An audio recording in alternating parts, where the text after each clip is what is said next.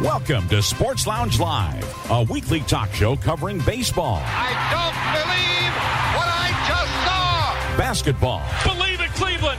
The Cavaliers are NBA champions. football, Got it at the five and into the end zone. Touchdown. hockey, NASCAR, Green flag waves again at the World Center of Racing. plus the latest sports news, both pro and college. Hear past talk shows on your phone by calling 773 572 3006 or as a podcast on your iPhone, Victor Stream, or computer, or on your smart speaker. Visit legendoldies.com for links to automatically connect via your computer or iPhone. Call the sports aficionados at area code 646 876 9923 and enter the PIN 287 723 4600, followed by the pound key twice. And now, your hosts Chris Devon, Perry Lester, Sean Platts, Robert Herrick, and Bill Sparks. Well, a very good evening from one very, very chilly Indianapolis, Indiana. I'm Bill Sparks, and I'm joined now by Chris and all the sports panel and the millions of listeners out there. Oh yeah. Yeah. Well, but Yeah. before we, before we go to Chris, a couple things. Uh, when we when I go to do the scores, Bill, make sure when callers come in to mute them, we don't want somebody to say something they shouldn't. It's true. And secondly, we do want to wish uh, before we go to Chris, we want to wish Chris a happy birthday yesterday. You're now what, Chris, 25? Uh, no, seventy-one. Because if you were 25, I'd be about 10, right? Yeah. yeah.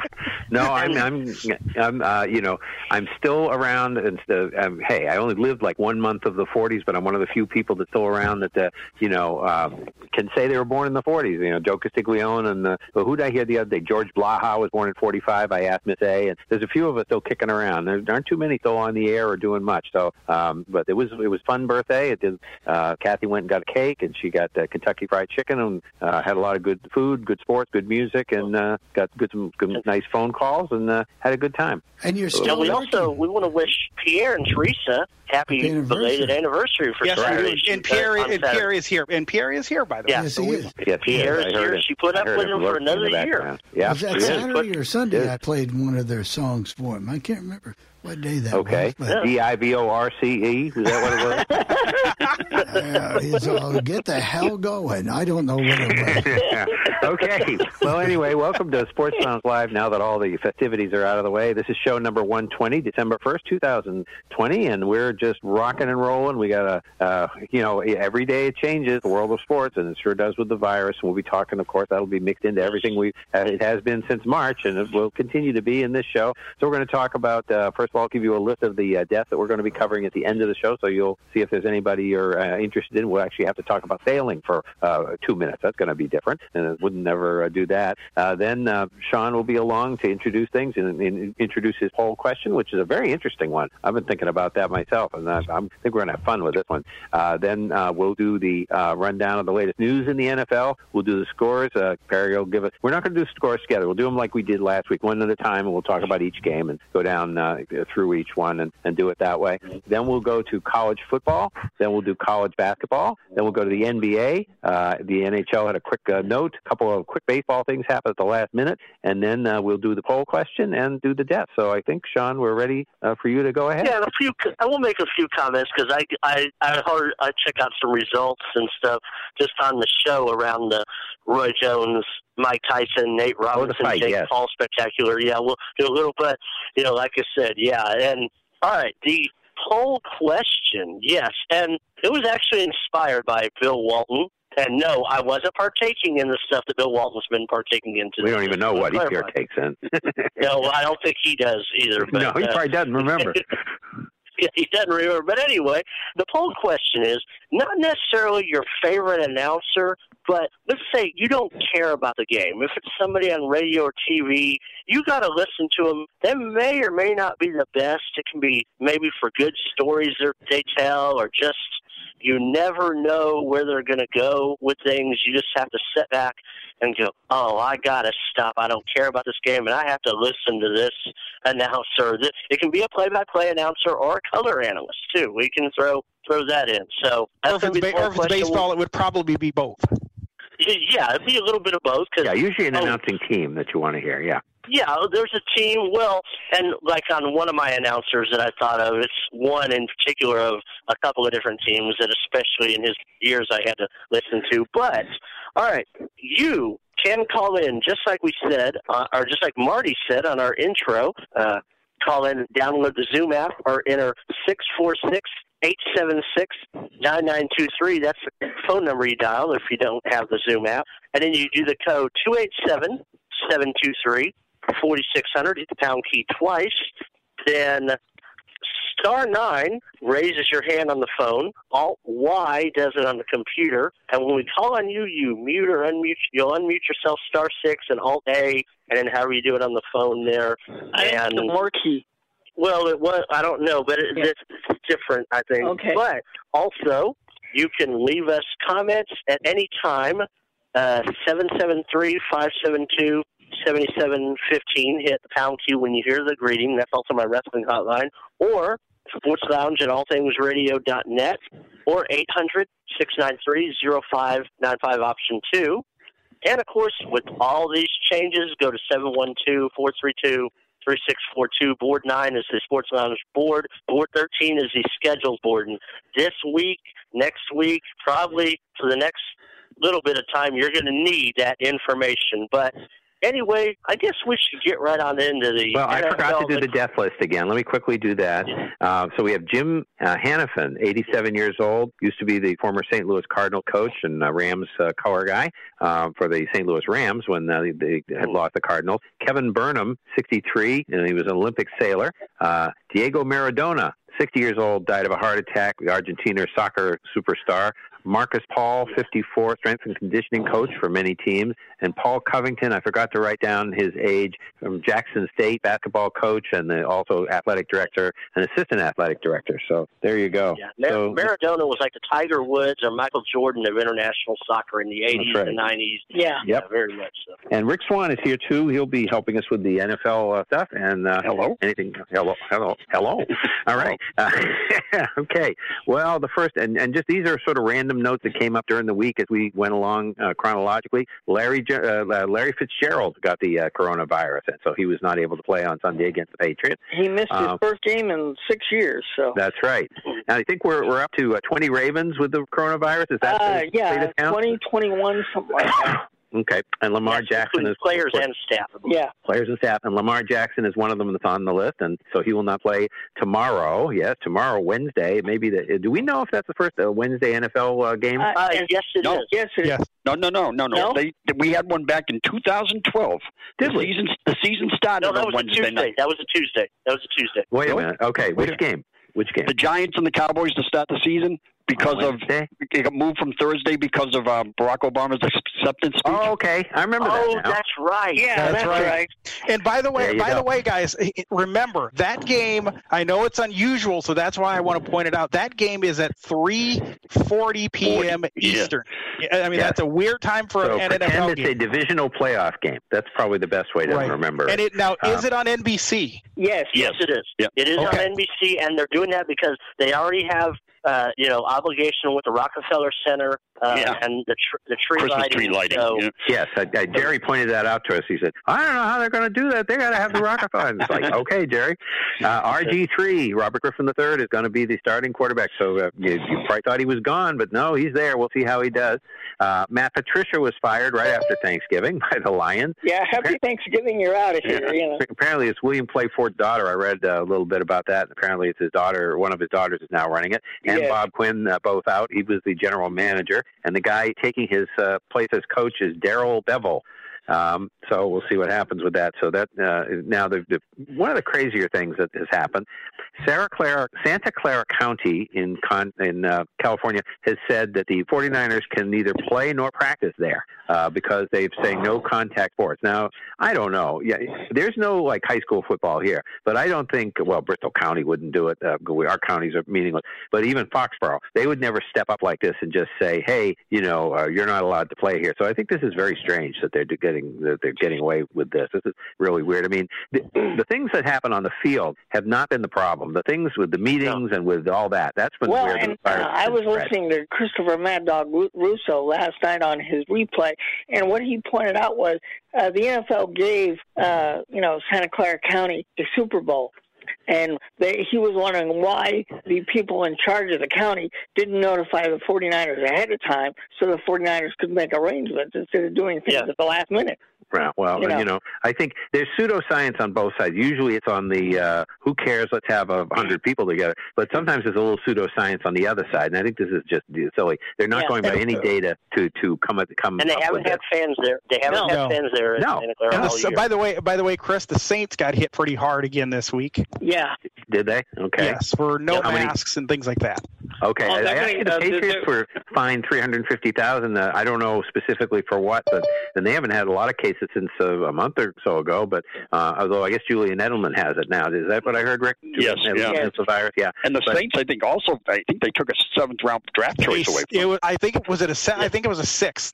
It was, I think it's in other words, they got they the, they got the Raiders. they got the same penalty the Raiders did. Right, About right. Five hundred thousand, a sixth round draft pick, Okay, and the coach but got. I'm wondering on- is if it's just that almost every team has had violations and is on strike one because uh, the Patriots they didn't even say what it was, but they said it was in the Globe that was three hundred fifty thousand. Yeah. That's strike one. So They mentioned last night that Seattle is the only team in the league that has not had one positive test yet. That is good for them. They're the BC of uh, pro football because BC Mm-hmm. just had one, so very good.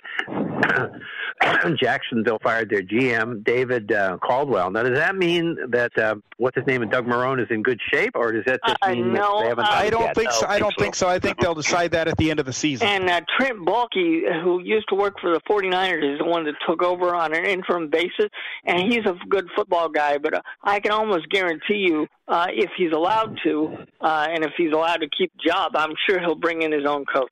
Well, Tom Coughlin's actually the one that's running the team, right? He's the president no, he or something. he he got gone? relieved of that. He, he's Yeah, out. he got okay. relieved. Yeah. All right. So anyway, uh, Will Fuller out for six games uh, going into next year because of un- unapproved uh, medications, as was uh, uh, what is it, uh, Bradley uh, Roby. Yeah, Yeah. and also thing the same thing. Uh, so these are not PEDs so much; they're just unapproved. I, you know, there's got to Well, be a think list. Paul's a PEDs. It was it okay. yeah, Uh, I mean, their, their strength coach is is that Brian Cushing, who Yeah. Yeah. pretty much got left the league because of that. oh, great. So, Oh, so I think I think he's just pushing them down. It's not like what's his name who had the bad meat in Mexico a couple. Of, Uh, that's Canelo Alvarez. Yeah. yeah, I had to. Yeah, that's right. It's not like that. okay, and, Paul- James and it's a six game suspension, and he's not even appealing it. So it's not one of these things where he said, I didn't know. Yeah. yeah, yeah. Yeah, okay. Or, or it was my cousins or something. Yeah. Yeah, no, neither neither one of these guys are appealing. And he tw- and Fuller tweeted it out before the NFL officially announced it. Yes, yeah. Oh, okay. Uh, and uh, James Conner is out of the game tomorrow. Uh, that is for- correct. So that's another thing. But thing. now okay. they're saying now they're saying Dobbins and Ingram they're going to fly out separate from the rest of the team, but that they may be eligible to play tomorrow. Uh, yeah, because they've been on the list long enough and they've passed all their tests. They're going to be able to play tomorrow. You're right, Rick. Yeah. Yeah. Okay. But Well- the tight end, Mark Andrews, he, he turned up positive too, and that's a little scary because he's a type 1 diabetic. That is correct. Hmm. Okay, so I think uh, is there any other news and notes for the NFL? Or are we ready Uh, for the well, like? I, to- like I told Rick before the show started, it looks like Colt McCoy will be your starting quarterback for the Giants. So Yep. How long is it? Have you heard, Rick, how long Daniel Jones is going to be out? No, I mean, it, it, it, they got really good news. There's, I mean, they, they haven't completely ruled him out for this week, but I don't see how he can play this week. no, I Right. don't. So it's going to be kind of like a week to week thing. But, you know, it's, it's amazing. Look at that, that NFC East and, and look at their schedule for this week. I mean, they're all on the road, and they're playing Seattle, Green Bay, Pittsburgh, and Baltimore. Yeah, so we can make Yeah. it We got, four I and think we got another four 0 and 4 week. yeah, it sounds like it. Yeah, and that was after they did. Uh, for them, uh, they had a pretty good week. You know, two of them won. Last, well, over the last over the last two weeks, they've been three and uh, four and three. So Yeah. Yeah, pretty good. Okay, so I guess we'll start into our scoreboard and uh, see what we got. It got a little better on Sunday, but not really on Thursday, as we suspected last week. Texans 41, Lions 25, and let's be honest, guys, the game was not that close. No, it was No. not. No. No, uh, Watson threw four touchdowns and uh, had 347 yards of total offense. Uh, and I don't know, did they see? I was uh, busy. We went out at that point. With basically was uh, Houston ahead all the way, and that was Yes. it. Yeah, Houston Yeah. led the whole game. Not all the way. No, not all the way, no, because the Lions, Detroit was Lions up were 14, competitive 13 at one time. Yeah. Yeah. Okay. Yeah. All right. So, well, yeah, and off went Matt Patricia. So there you go. Yes. Then we went to Dallas, and um, Jerry Jones, of course, Yeah. as we'll talk about later, he has no sympathy for the Broncos with their quarterback situation. He claims the Cowboys had a similar situation, even though I don't think it was quite as bad as Denver's. But No. nonetheless, on Thursday, Washington. Uh, 41 Cowboys 16. That was not a good effort by Dallas. No, No, it was not. And Mike McCarthy, Yeah. Ooh. uh, he made some really ridiculous decisions. Yeah, what was it? He went for a Yeah. punt, a fake punt early in the I fourth mean- quarter. They were only behind 20 to 16, where they Yeah. where they were fourth They were on 10. the 24. They were on their own 24 yard line. Right. And right. you would you would think a coach that has coached in the NFL for as long as Mike McCarthy has, this was completely utterly stupid. Um, I I wonder if the game has passed him by. I, re- I really Well, do. how much of it was his decision, or how much Yeah, Kel- yeah. was it Kellen Moore, who he was forced to keep? You know, Well, and it was a thing crazy, yeah, crazy play. They they retreated about 15 yards before they even tried to gain the 10 yards. It was crazy. Yeah. Yeah. No, I mean the thing is, yeah, and they were there's somebody was saying that on one of the shows yesterday. Well, when your special teams coach says it's going to work, and then, well, no, if you didn't really, especially now, you're telling me that they he didn't necessarily want the guy. It's not his buddy or something. Uh, Right. You know, I, I I don't know. I just think And earlier earlier in the game, he went for fourth and inches in his own territory, and that's that's fine. But Yeah, you got yeah. you got you got Elliott, and he ends up throwing the ball. I Yeah. Yeah. I mean, uh, some. Uh, I mean, Mike McCarthy and Doug Pederson this year have made Oh, real yeah. stu- Well, stupid that's the decisions. that's the thing. You know, the the Reds, the uh, Washington football team, and the Giants have a positive attitude. You know, whatever happens this year, I think they're going to feel good about the season. Even if they only Yeah. win another game, they'll they contended in a division. Yeah, uh, granted it was a weak division, but they're going to feel good about themselves going forward. These other two teams really got to re- retool. I, this is I would agree. Sunday it just Now- get better. Now, now, Robert, uh, we're going to have to tell you to keep this clean. I know you're not going to be happy about it. Keep it Yeah, clean. what happened? Falcons 43, Raiders 6. Oh, I I was hoping you wouldn't bring that up so so quickly, Perry. Um, frankly, um, I I think the Raiders got too full of themselves because they played so well against Kansas City on Sunday night, and I think they were reading their own pr- press clippings. Um, they- they they didn't even show up in Atlanta. I am so disappointed. You know, I I had I've had a good feeling about them all year long, and I thought, well, gee, we're finally going to make the playoffs, and we might actually do something. But the same situation happened last year. We were six and four at this time last year. Uh, we went into New York and got our butt kicked, thirty-four to three. Didn't even show up, and then the rest of the season we only won one game and finished seven and nine. It it sounds like the pattern is starting Yeah, and they have to over go play the. They have to go play the Jets again. You scared of the Exactly. E- Exactly. The, I mean, I, I am so. Di- I mean, I had a good feeling about this team all year long, and then Sunday they show up and lay an egg I like think that. it was funny. I think When you you- I think, the, I think the Jets are on Trevor Lawrence watch, though, in all fairness. Oh yeah. yeah. Yeah. That Raiders guy, thing- your, your typical letdown game. They put everything into that Kansas City game the week before, and then they just didn't show up. But you know, the thing that is that's funny is uh, Robert left this message during the week about how he was mad that the Pittsburgh, you know, of course he thought the Pittsburgh Baltimore game was going to be at 1:15, and Yeah. too bad. I'm going to have to concentrate on things in Atlanta. Well, I guess you Yeah. had to go find something else to watch after about halftime. But that's a fiasco. Yeah. That wasn't good at all. Yeah, no, it, it was not. Well, well, this one was a little bit better. How about this Yeah. one? Um, Bills 27, Chargers 17. That game was a little bit better. Yeah, uh, it, it was. was. It was, and there's another coach that makes some Yes. strange Oh, decisions. uh, He is Anthony Lynn. awful. Yeah. Uh, Yeah. They fi- can they fire their play-by-play guy while they're at it? Oh, oh, Oh, I wish wish they would. Oh, Uh, man. yeah. Yeah. At the end, at the end of that game, down by 27-17, uh, Herbert throws like a 55-yard hail mary. It's caught on the five-yard line. There's like 30 seconds left. Now you got to score twice.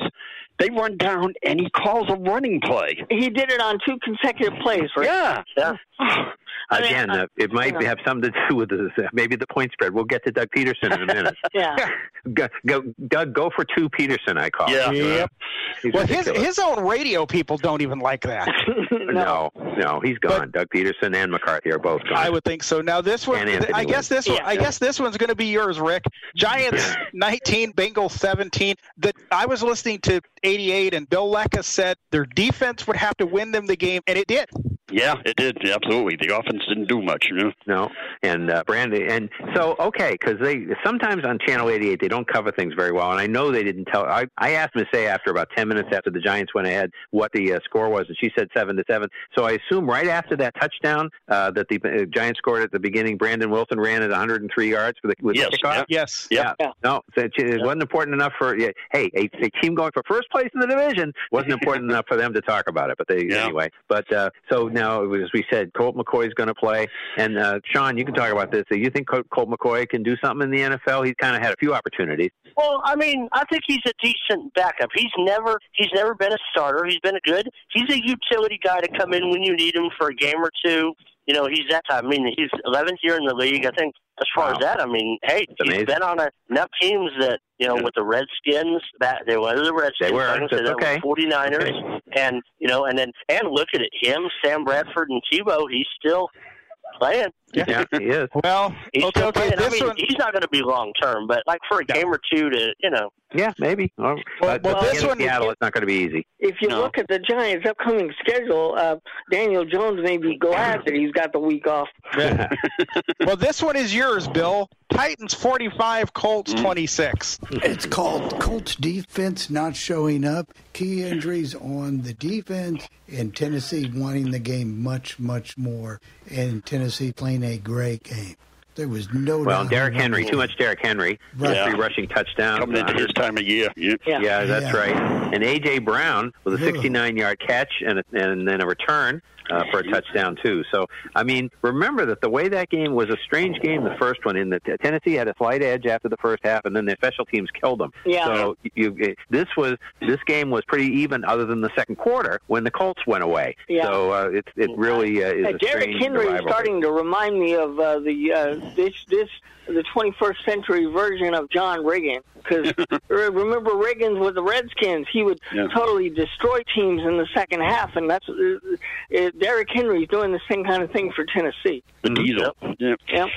And there was just no doubt about it. And the Colts lost their punter yesterday. He has Oh. a cancer, in the have to. Yeah, a he's malignant got a tumor somewhere. Right. Wow. They didn't say where, but you know he will be gone for the season. Oh, yeah. Yeah. There's no no doubt about Probably, it. Well, probably the best early game that there was. Vikings Mm-hmm. 28, Panthers 27. That's kind of the one I was paying a little bit of attention to. And boy, that was a good game. The Vikings came down. Chad Beebe, son Yeah. of Don, caught the uh, game-winning touchdown with about 45 seconds to go. And, after uh, he mu- after he muffed a punt, and you know, Yeah. yeah. Jake Carroll, yeah, And then, but it should be mentioned that Jeremy Chinn for Carolina uh, had two uh, recovered fumbles for touchdowns within 10 seconds of each other. Yes. Consecutive plays. Yeah. yeah, And, Yeah. and you know, interestingly enough, we say Chad Beebe caught the game-winning touchdown. He had had a muffed uh, ball about what about two minutes earlier. yeah. Right. So that Yep. But I mean, and that uh, when you look at the the situation in the NFC, those five and six teams, being uh, the Bears and the Vikings, still have a little bit of a chance there. You know, so we'll we'll, we'll, we'll get to And the, that when and the 49ers, right? And the And 49ers. the 49ers, that's right too. Yeah. Yep. Patriots 20, Cardinals 17. Chris, would, would you agree or disagree? Scott Zolak has a very big love hate with um, Cam Newton. That's because Cam Newton is so inconsistent. He is. Cam Newton, if he sets his feet and he pays attention, you know, Scott, you know, Scott is a quarterback, and he's going to tell you, you know, what Scott maybe was again like a, a, a very good backup in the league, like Colt McCoy for a long time, helped the Patriots over two or three weeks there when uh, Bledsoe got hurt in '98, got him into the playoffs, and you know, uh, did a decent job, you know, so he knows what he's talking about, and you know, he knows what you're supposed to do. And Newton will set his feet, throw great. Won't set his feet, will Right. throw lousy. Won't get rid of it on time. Uh, will get rid of it too fast. He is nowhere near. And of course, he's been sitting there watching for 20 years Tom Brady do everything pretty much perfectly. I mean, you can now now we're to execution because he's getting older. But as far as when to do what, Tom Brady, other than losing track of the downs earlier this year, whatever this year, you know, he he always knew what to do. He might do, you know, might make a mistake, but but he knew what to do. This guy is just in and out, and I was- you know, everybody here, and this is what fans do. Everybody here, after two weeks, wanted to give him the the farm. You wanted to give him Yeah. millions of dollars and keep him for five years and stuff. And then, you know, uh, since then he's been totally inconsistent, and I really don't know what the team is going to do because you know they're going to be too far up in the draft, maybe to get a good quarterback, maybe they can trade up in the draft, but because I, I think Belichick, what he'd really like to do is create another Tom Brady. That would be his real goal, and I don't think he thinks he can do that. I was listening to that game though, Chris, late in the fourth quarter, and there are just some analysts that that you that you like, and I was listening to that in the fourth quarter, and I told my wife, I said, "Doggone!" I said, "Some in some ways, he's more critical of his own team than he is the opposition." Zolak. Absolutely, I love it. He's very critical of the refs, and you got to take what he says about the calls, uh, you know, in in, in uh, question. But he's very critical of the Patriots, and that that's the kind of yeah, I really enjoy him. I really think he's a great good analyst they had a story. Of course, I, I didn't see it, but I, I guess the Patriots had a kick return for a touchdown call back. Yeah, because, for a block in the yeah. back. Well, yeah, I guess which he said was a really bad call. Yeah, Belichick was on the side. And, you know, they have all these tablets now and everything. So evidently he ran, ran the re ran the play and saw that there shouldn't have been a penalty. And he, right. Whoops. Whoops. Oh, go. Did we lose Rick? Oh. We'll have him. Someone's dog. Someone's dog is talking yeah, to him. there you go. Rick. Okay. Okay. I don't know. All of a sudden I get unmuted. Um, so he, he printed out a, a, a paper picture and brought the and called the referee over to look at it. Of course, it doesn't do any good. but they were they were they were talking on CBS um, about the um, Bill Cowher said he did the same thing back when he was coaching. But uh-huh. when they were walking off the field, he went up to the referee and took the picture and stuffed it into the referee's shirt pocket. Um, and he said the next year the NFL changed the rules, and from then on the referee shirts don't have pockets anymore. did, uh, hey, did the Patriots get one of the famous apologies? Oh, not that I've heard. No. Oh, okay. Well, we are at the bottom of the hour, so we'll go a little bit faster with a few of these. But Dolphins 20, Jets 3. I don't think we need to say a lot about that. Two no, no, uh, no, Ryan Fitzpatrick played the game, and he, he, was serviceable like he normally is. Yep. Yep. Yep. No, they Miami's hanging in there, and uh, you know they stayed right with Buffalo, right behind them. Browns 20, Jaguars, or 27, I oh. should say. Jaguars 25. And um, mm.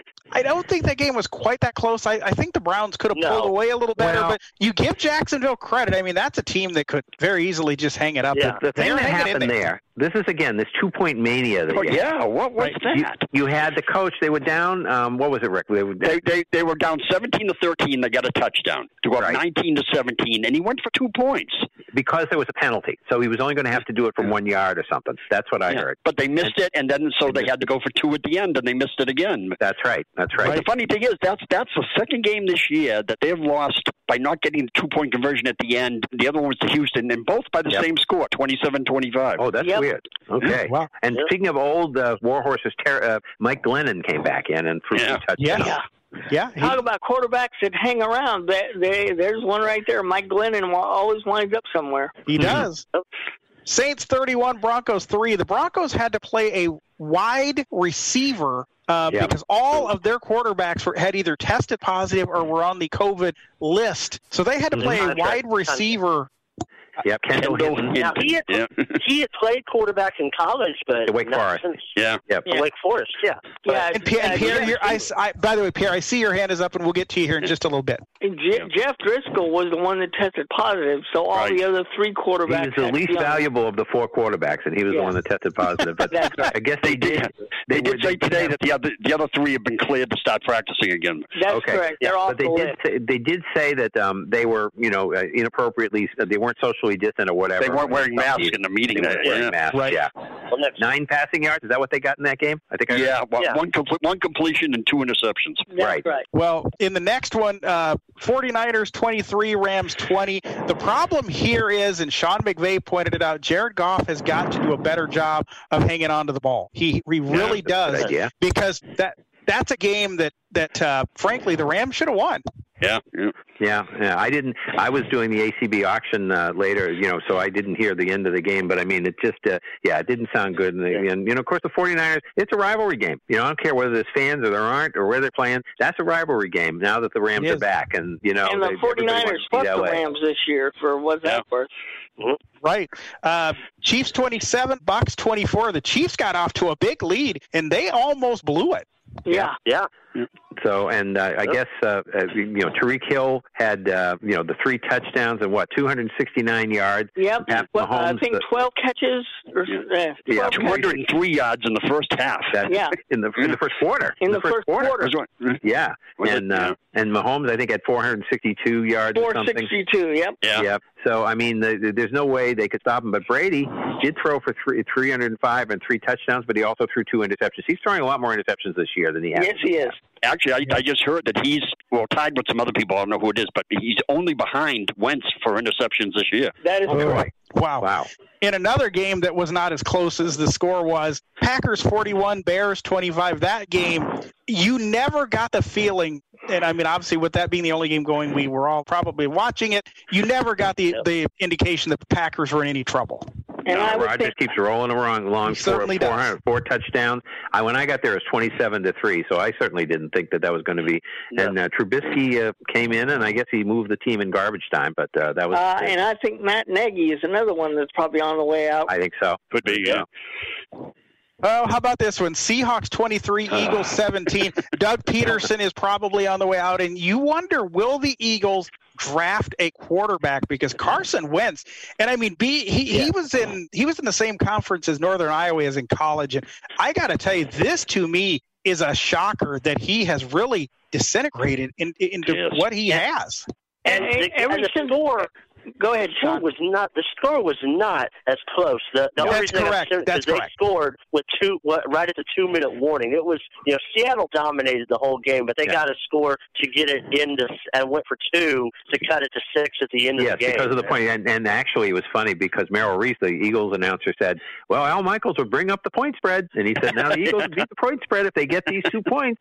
And I guess Yep. Al brings that up from time to time. He does, oh, yeah, he does it a was- lot, yeah. There was no reason to do that. It was 23-15 No. and 12 seconds to go. Because if you get the ball back, you're just going to want to kick the extra point. You, you're making yourself. What's the difference? You know, you 23-17. So now you tie it on the uh, on that touchdown. I mean, what's the difference? It does you no good. It was just ridiculous, and Yeah. they they almost have to investigate this guy because he's done it for I guess a couple times for those kind of reasons, but he just does it too much altogether. Yeah, and uh, the, uh, the the team Eagles isn't good at it. and the Eagles did draft a quarterback. Perry, they got uh, Jalen Hurts, Yeah. and uh, Yeah. uh, I mean the the He's Eagles. starting to get first team practices. So. Yeah, and Yeah. they they need to start playing And- him. I, and as far as Carson Wentz is concerned, ever since he got hurt in the Coliseum playing against the Rams, he has never been the same player. Yeah, Never and, the, and Pederson also not just uh, going for two, but I mean you've got Wentz playing the way he is, and you, you're probably your best offensive player is Miles Sanders. And in the game last night, Miles Sanders got six carries, and they threw the ball 46 times. Yep. yeah. Yep. So okay, Well, do we want to? We're ready for Let's the standings. go, Do we are. Let's go ahead. Let's go ahead and get our break in. Then we'll come Yeah. back. We'll do the standings and the scores. Uh, Pierre Yeah, has we his want to get hand up. Pierre. Yeah. Pierre has his hand up. We'll get to him as soon as we come back and do, and do that. So, but let's go ahead, Bill, and get our break in, and then we'll come back. Keyboard Cat, Hamilton the Pug, and Toast Meets World. These are some of the internet's most beloved pets, and they all have one thing in common. Their stories started in a shelter. Start your story. Adopt a dog or cat today. Visit theshelterpetproject.org to find a pet near you. Training that pet to play the keyboard, that's optional. Start a story. Adopt a shelter or rescue pet today. Brought to you by Maddie's Fund, the Humane Society of the United States, and the Ad Council. Okay, what are you wearing right now? Nothing. That's right. So mommy's gonna teach you how to dress yourself. Underwear always comes first, name tag at the back, then pants, then shirt. Get the first button in the right hole, or you have to start all over. Socks going first, then shoes, right on right, left on left. With shoelaces, just take the ends, cross them over, switch the loops. The rabbit goes down the hole, pull tight, and you're left with bunny ears. Got it? Why are your pants on your head? Most parenting is hard to do in just two minutes. But two minutes twice a day making sure they brush their teeth is easier, and it could help save them from a lifetime of tooth pain. Visit 2min2x.org to find out more. A message from the Partnership for Healthy Mouths, Healthy Lives, and the Ad Council. How's it going? I'm having a stroke. Are you going to shake my hand? I'm having a stroke. Wow, you're not even moving your arm. I'm having a stroke. When someone is having a stroke, they may not be able to say it with words, but their body language will tell you loud and clear. Look for FAST, F, face drooping, A, arm weakness, S, speech difficulty, T, time to call 911 immediately. Know the sudden signs. Spot a stroke fast. Visit strokeassociation.org. Brought to you by the American Stroke Association and the Ad Council. The stores are We can do this together. All right, let's go. Storks know how to keep kids safe. Do you? What? Oh my gosh, you don't know. I know. You don't. oh man, you laugh when you're uncomfortable. no. Making sure your child is in the right car seat is one of the steps to safer travel. I will rock this. You will rock this. To know for sure that your child is in the right car seat for their age and size, visit safercar.gov slash the right seat. Cool, cool, cool. Very cool, very cool. Brought to you by the National Highway Traffic Safety Administration and the Ad Council. And we're back. Pierre, if you want to start the unmuting process, you can. And Chris will give us the standings and the and the schedule. And if anybody else wants to talk, um, go ahead, put your hands up, and we'll get you right after Pierre. About the NFL, yeah. Yes. You with us yet, Pierre? Yeah, I'm here. All right. Go ahead, go ahead, go ahead, Pierre. Yeah, the Saints, to me, they didn't play that well against a, a team that didn't even have a quarterback. In fact, at the end of the first quarter, the score was zero to zero. And Yeah, Taysom well- Hill played, played like like well, I can't say it on the air, but Yeah. Yeah, well, I think they took their offensive plan was just, you know, unless we screw it up, there's no way this team can beat us with this quarterback. So let's Right. just take it slow, you know. Yeah, but, But, I'm uh, wondering. So, what do you think, Pierre, long term about Taysom Hill? Uh, you know, Brees isn't going to be there forever. Are you more confident in Taysom Hill or Winston, or do you think they got to go I'm out and not get somebody, or what? I'm not confident Taysom Hill at all right now to perform but Sunday. Now maybe he'll show better against the Falcons. We'll just have to see. But the No, he Saints, didn't. He didn't do. He didn't do much the week before uh, when he was uh, playing either. He Oh, already- no, he, he, had, he had a pretty good week the first week. Right, he, right. threw, for, he threw for like okay. he threw for like two thirty and ran for fifty and all right. but but what the else- Saints what else we gonna say? this week they were fined a half a million dollars and Yep. a seventh round draft choice for celebration in the locker room. But all the other teams have done it, and they have none of them has gotten uh, a, a fine and all that. So I this- don't Some of them have. Some of them have. Robert, didn't the Raiders get hit Right. pretty hard? Yeah, Right. yes, the Ra- the Raiders have been hit very hard with But uh, like okay, that. but Pierre's bringing up a different thing. Pierre's talking about a celebration in the locker room, and I guess they have obviously cameras there too. But the Right. question is, like, uh, I don't know that that's happened. The Saints are already, and, and again, we have conspiratorial Patriots fans around here, all over the talk shows. and what I'm wondering is if this goes going back, and we've got all our things with uh, Deflategate and stuff that people talk about here. I'm wondering if it goes back to that Rams thing. They say "Oh, the teams have been celebrating in the locker room. Well, the, the protocols are all over the place, and you you know you shouldn't be doing that because it's you know like the Dodgers situation and so forth. You're not supposed to. But the thing is. Uh, is that really true that other teams have done it? And if the Saints can bring that forward, then okay, we won't have a sixth round. Sixth round, you know, we'll just skip to the seventh or something. Because Yeah. if they can, if they can prove that, fine. But again, it's it's the same old conspiratorial stuff. Everybody here is trying to figure out how it is the Ravens. When I read the schedule, get all the breaks. I don't see any breaks for the Ravens and what's No, I going don't on either. around here. But that's what they're saying because they hate the Ravens. So Yeah, I don't know, and, Pierre, uh, about that. Uh, you know, if there, if that really happened, then they need to come forward and, Well, and didn't the like Saints get fined earlier this year too? Yes. uh, Yes, yeah, did. but Yep. again, most teams are being fined uh, for something or another. The Patriots now have a strike, Yeah, and they've done. They haven't had a whole bunch of cases, so they've got a strike against them. So a lot of teams are being fined, but I think uh, the earlier fine for the Saints might have been for Payton not wearing the mask on the sideline. That's That- correct. Yeah, the only one that. happened. So this Um, is kind of their and a few, and a few teams got that. Yeah. they did. The Yeah. Patriots did. Got and, uh, it, yeah, yeah. Seattle. that I was think, in the Monday didn't night game in Vegas. Yeah. The Saints Yeah. Raiders, 50th yeah. anniversary game. Saints and Raiders, Patriots, and uh, Seattle. Jamal, but if you want to. Saints, the Saints got a very. Uh, I mean, the commissioner got a nasty letter today about the two point conversion because this guy lost a whole lot of money. Oh, I bet he did. Jamal, if you want to unmute. Go ahead, Jamal. Yeah, T- Doug Pederson should send him some money. You're right. Oh yeah. Yeah. Hello, how are y'all doing? Hey, We're Jamal. good, Jamal. Hey, Jamal. I'm at home today. I'm not at That's- that's good. Not in the cave either. So I don't All know. right. Go ahead. But, but with that being said, I thought the way the Bears played Sunday night was an embarrassment. And I turned it off after 34 to 10 Packers. I just couldn't stomach checking out any more of it. And Oh, I just remembered. The, uh, by the way, Jamal, did you you probably heard this stat that that was the Packers' 100th win against the Bears. They are now 195 and six against the Bears all time, which is pretty amazing. 207 games would not not be that far apart, or 201 games, whatever it is. Yeah. But the thing is, they were totally tied. I forget, Rick, it was for about three years ago. They were tied, I think. So I think Yeah, the Packers yeah. have kind of pulled ahead lately. But Yeah. uh, No, I think know, the they- Packers have beaten them like seven out of eight or something. you know? yeah, but Go they ahead, were go ahead. tied. Go ahead, Jamal. Yeah, and as for Matt Nagy getting fired, I am going to say this: if the Bears should either lose out or even they finish eight and eight, he ought to go. But really, I don't think he should go. I think the guy who needs to be fired is Ryan Pace because that doofus Yeah, I don't know. I mean, they're in the playoff hunt, Jamal. They're in the playoff hunt. You know. Well, I mean, the only way the Bears can do is possibly win out. And if I take a look at their schedule, they have a shot to win four of those games, maybe. Mm-hmm. the last one be against the Packers at home, I don't know. Yeah. Well, we'll see. If I were a. Bears fan, I don't think I could go a day without thinking about them trading up to get Trubisky ahead of Mahomes. yeah, ha- and and they not only Patrick Mahomes, Deshaun Watson as well. Yeah.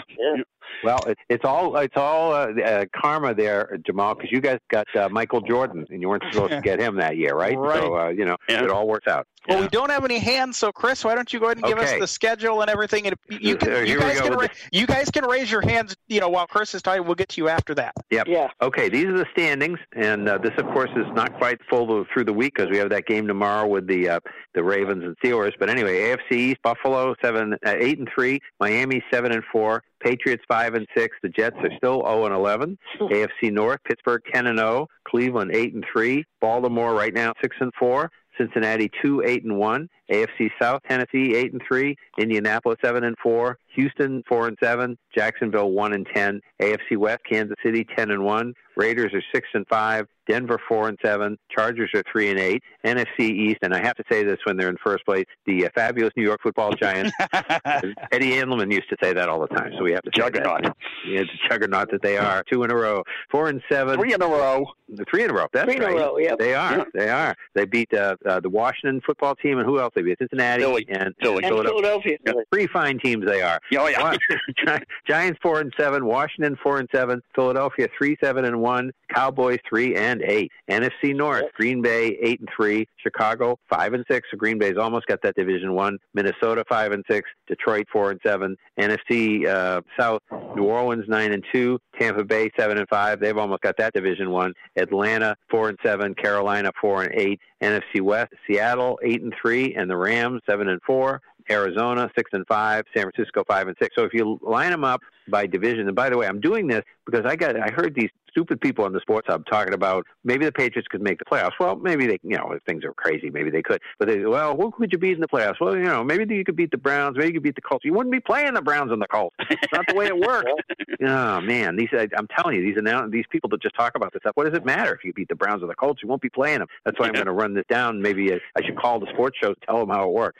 In the division right now, Pittsburgh would have the number one seed in the AFC. We have, um, hang on, Kansas City with the number two seed. And again, I don't know what Pittsburgh and Kansas City tiebreakers are. It's too early to worry about it anyway. But if the Steelers were to lose tomorrow, they'd they'd be tied. Tennessee would have the three seed because they beat Buffalo, who'd have the four seed. Uh, the wild card teams, the top one would be Cleveland because they're eight and three here. Miami at seven and four would be the second one, along with Indianapolis seven and four. That would be it if you only take in um, three. But if you have go below that, you have Baltimore six and four, Raiders six and five, and uh, all right, Patriots five and six for what it's worth.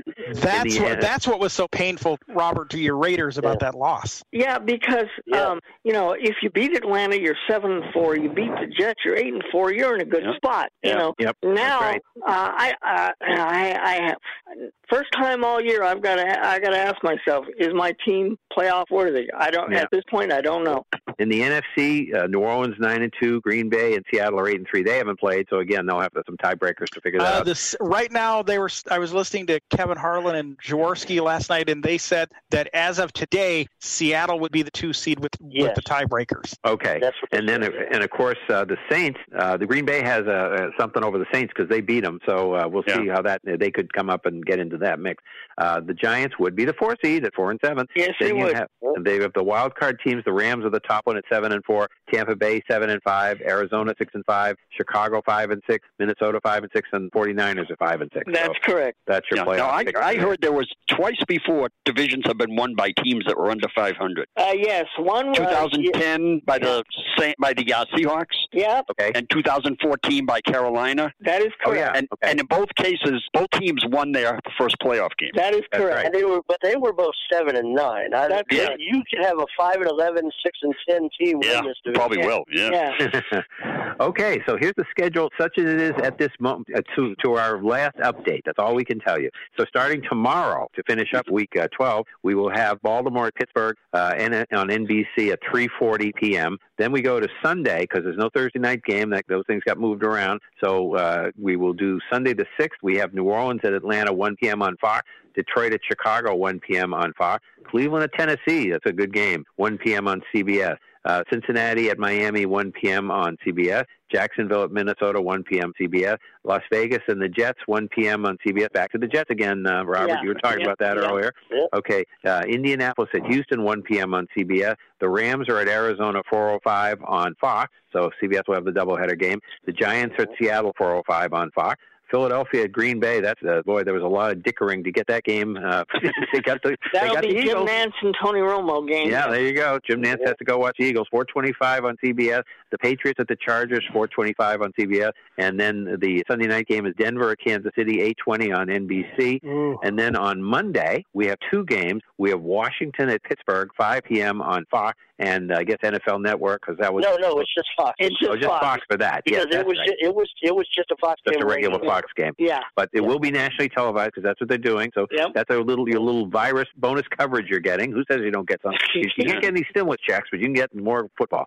So you get Fox at uh, five o'clock, then Buffalo at San Francisco from Arizona at eight twenty, and that'll be on ESPN. That'll be in Yeah. Arizona, as we said. And on the eighth Tuesday, uh, we'll have Dallas at Baltimore. A, uh, what is it? Eight oh five. 805. on Fox Fox. and Yeah. NFL Network, Yeah. and the buys are Carolina and Tampa Bay. And the So that's buys are now Yeah, done. the Buys buys. of the year. Yeah. Yep, that's right. So that's Now, I it heard- the NFL. Yeah, I heard Merrill Reese last night closed off his broadcast by saying, "Next week the Eagles are in Green Bay. Parental guidance is is advised." yes, he did. Yes, he did. Oh, and All right. also, and also, um, week 16, I heard today the Raiders Dolphins game on that week has been moved to Saturday at 8:15 Eastern. So it'll be uh, there's there's an earlier game that's going to be shown that week, but I haven't heard what that is. Okay, So, well, there's that's the there's a after Christmas. That's the day after Christmas. Yeah. So There's actually there's actually three games that day. Oh, there. But- okay. Yeah, but the middle one is just on. From what I hear, it's just on like Amazon and something. It doesn't sound like it's on any regular TV network. Okay. Well, I don't. I don't know. I just heard today that, that the Raiders were going to be in prime time We'll on. find out more as we get closer to week 16. yeah, put, put them in the in the uh, system there, Robert, so I can I write them down for my. Because what I do is I got to keep a sheet, and we were all caught up for Thanksgiving. That was my present, and then uh, now it's all gone down the tube. So I we, got a did, little we sheet. did so well for Yeah. four weeks. We- You're a we year, you're a year older, and it's hard to do these things. Yeah, Yeah, well, you got that right. uh, it's, it's very when it comes to the National Football League this year, it's very difficult to keep up with what they're doing. Yeah. And well, speaking of difficult, college football. yeah. Oh, that's really a mess. Okay, well, the first note we ought to get right out of the way is Missouri beat Vanderbilt forty-one to nothing. But that wasn't the story, as Sarah Fuller became the first woman to ever play in a college football game, and she Uh, okay, not the not the first in a college football game. She was the first to kick in a Power Five football game. Yeah, She Power was the Five. first because in a Power Five she kicked off, and some are saying this might have been a publicity stunt because the coach was fired right after the game. Now, not Oh. on her end because she was taking it seriously, but the fact that she was only put in to kick off, they didn't put her in to kick the field goal. Now, if you remember, Katie Hnida. She played. She was on Colorado's team back in '99. She did not play. She left because of some sexual harassment, and she went to New Mexico and kicked several field goals in 2001, 2002. So she was the first All right. woman to score in a Division One, either A or Double A college football game. But but in a Power Five, yeah, Sarah Fuller. She's a goal. She's a goalie on the Vanderbilt women's soccer team. And uh, the thing is, of course, they, they by losing forty-one to nothing, that would have been the only opportunity, pretty much, for her to kick, unless they did have field goal attempts that they missed. Because Uh, No, there- they did. there They was- did not. They did they- not. Yeah, there was No. well, there was one a guy that uh, he their regular kicker. He missed one. Okay, He, he did miss one, but so uh, looking But through uh, and just listening to the the results uh, that I did, uh, finally got to that message today. Michigan State beat Northwestern. That was important because I guess Yeah, Northwestern's still in charge of the West, but that knocked them down. In the uh, and of course, coming up, hopefully in the next few minutes, we'll be able to get your new top ten from the uh, from the playoffs. Uh, I'm I'm sure Sean and Bill yeah, and probably uh, about the next uh, 20 minutes or so. Okay, so Michigan yeah, State beat won't be Northwestern. get it now 'cause I'm, We had Indiana beat y'all Maryland, but you say the uh, Indiana quarterback got hurt, huh, Bill? Yes, torn ACL. He is done Oh. for the season. Same one That's he too did in 2018. So you would say his college career is pretty questionable. Two, two in what? Two years, almost three years. Mhm, Yeah. So And uh, Perry, you had a good day for the state of Iowa uh, the day after Thanksgiving, didn't you? That's right. Iowa won over Nebraska. I mean, that's not a big It is because it's No. it's Iowa Nebraska, but Iowa State beating Texas twenty three to twenty. That was a very that was a kind of a back and forth game, and Yeah, it was back and forth. Texas, like I said, they were up twenty to sixteen. They could have gone for a field goal, but instead, you know, Tom Herman is hung up on this. Well, he doesn't trust kickers when it's a fourth and two. You're in the lead. He kicked. He went for the went for the touchdown or went for the first down, and, he's done this multiple, multiple times. It happened in the Oklahoma game where they had a lead. He's like, "Oh, we're in a lead, but you know, go ahead and make them score a touchdown." But he Well, didn't, how about you know, how about this one? And- how about this one, Sean? The the rumor that is floating around out there is that Tom Herman is going to be fired, and they are targeting Urban Meyer. Lane. They're targeting Lane Kiffin. No, I have not heard Lane Kiffin here. The I heard I heard that one the other day during the during the Egg Bowl. They mentioned it. So No, the one that no, no, they're not. Tar- Lane Kiffin's not anywhere near. The one they're really targeting is Urban Meyer. Yeah, they may be they may be targeting Urban Meyer, but if you can't get him, then they have to. Yeah, you know. Well, and and it, that's what they're talking about. Do they want to go get another another flavor of the month coach, or do they have to go get that big hire? And apparently. This is this doesn't happen very often. The athletic director, president, uh, this according to Chip Brown, athletic director, the president, and uh, the uh, board, the money people, the big money people, your Red McCombs and your all the huge, the the Hicks brother, the Hicks family, and all these, they would they are okay if they can give Urban Meyer whatever he wants. They know there's going to be baggage. There was baggage at Florida, and of course the Ohio State was Zach Smith. But when he leaves, his team still is competitive and he leaves them but that's they say we want to get like the other they've talked about Matt Campbell but it's like hey he's a good coach but is he the next you know they've had that with other with Charlie Strong being the flavor of the month uh Tom Well, Herman being the flavor of the month Well, know? I would think I would think especially with a guy like Lane Kiffin, shouldn't you? I mean, even if you think that, that, that he's a good coach, shouldn't you at least let him prove himself? I mean, this is his first Yeah. year in the Well, SEC. Give him a couple years and see what he does. Here in Austin, nobody has mentioned Lane Kiffin. Maybe that was some announcers wishful thinking, trying to get him out of there. Maybe Well, there was I a, don't it was a, it was on it was apparently an ESPN report is where they got it. Uh, out Well, here, the- out here, out here on the West Coast, Urban Meyer is also being mentioned to ta- possibly take over at USC. so USC and Texas both want. I mean, they're the schools that would love to have Urban Meyer right now. And the other one that they've talked about, but according to his friend who hosts the show here in Austin, Rod Babers on the Horn, he is Kyle Shanahan because he graduated from here. But Shanahan does not. He, his thing is he he's not big on the recruiting, so that No. could be something for him in, in college. Even though he graduated from here, and I think he brings a lot. But Tom Herman has lost a lot of players. You have players already putting themselves in the transfer portal. Players saying they're going to opt out and get ready for the NFL. You had your two team captains on this weekend, Sam Cosmi and uh, oh Caden Sterns. The two team captains both say they're going to go get ready for the NFL. And Herman has lost. He's lost the team, and that's pretty much it. But I mean, you had some other decent games. I mean, you Oregon had- State beat Well, Oregon. well, and, and I mean, you know, that is a big win for Iowa State because if they beat West Virginia, you know, if they beat West Virginia this week, which they should at home, they got the Big They- 12 wrapped up. they do. They're in the driver's seat for the Big 12 Yeah, they are. championship.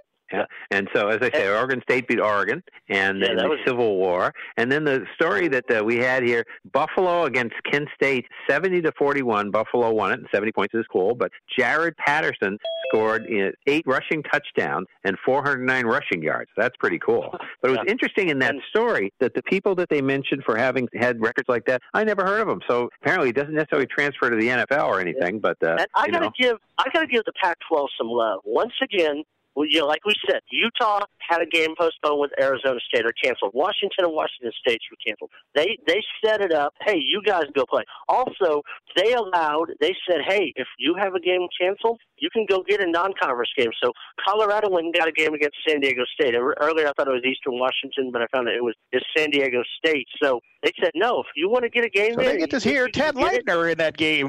Yeah, that's yeah, right. So, His boys, yeah, so his it was, football it was boys. San Diego yeah. State, Oregon. It was a Pac-12. It was a it was a late edition, like two days or a day or a day and a half before the game. So I'm going to give the Pac-12 a little credit more than I will the Big the the Big Ten on that Mhm. one. And you know, So what are you mean, guys? Clemson Uh, pitched- what are you guys uh, thinking about next week's games? Any postponements? First of all, Yes, uh, Minnesota, Minnesota. and Min- and Northwestern. That is off. So but we're, you're getting to the point in the Big Ten. Uh, Ohio State cannot afford any more postponements or anything, or they won't be Yeah, eligible for Wisconsin's the. done. Wisconsin is not eligible. That Unless, is correct. yeah, Wisconsin is not eligible. Uh, Indiana has had no postponements, so correct. they're fine. They're, I don't they're believe. fine. Mi- I don't can- believe Michigan State has either. No, Michigan State is not. Northwestern, this is their first one. Uh, so they're, but yeah, you have Iowa, Illinois. Uh, you know, I believe. Let me see some other games out there. Uh, I don't have my schedule. There were there was not a lot of them when I did the schedule today that really hopped off at me. That Iowa Illinois should should be one of the better ones in the Big Ten. Uh, Jamal wants to talk about college football too. Go ahead, Jamal, if you want to unmute.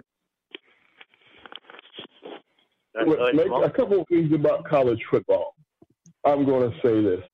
First of all, Sean, with all due respect, I know you love the Longhorns, but I've been of the opinion for a while that one of the most overrated football programs in America, in my opinion. Take a look at what they've done the past few years. Are the Texas Longhorns? They talk about these people like they're next coming of Jesus Christ, and every, every, yeah, the last ten years, the last ten years, the last ten years, you're right. But in the Mack Brown era, I mean, look at, I mean, in the Mack Brown era, they were they were a dominant team, especially later on. I give you, and and that's the thing. The last ten years, they've had that. They said no, we need to be back in that Darrell Royal, Mack Brown era. We need to be in there with the Blue Bloods, and we're not. That that's the thing. We need to be there. These flavor of the month have not worked out for. Yeah, a lot of these teams aren't Jamal. Ohio State and Alabama are, but Notre Dame they might be this year, but they've they've been a little short. Uh, uh, USC has not. You know, you look at the six or eight teams. Oklahoma's been uh, around, but not quite. You see the six or eight teams that like Texas, Oklahoma, Notre Dame, USC, uh, Ohio State, and Alabama. Those are the six that you and you could start talking about some others uh, in the later years like LSU and stuff. But they're the six like traditional powers. You know, And, they and they all go in cycles because They they, all go in cycles because back then, remember Ohio State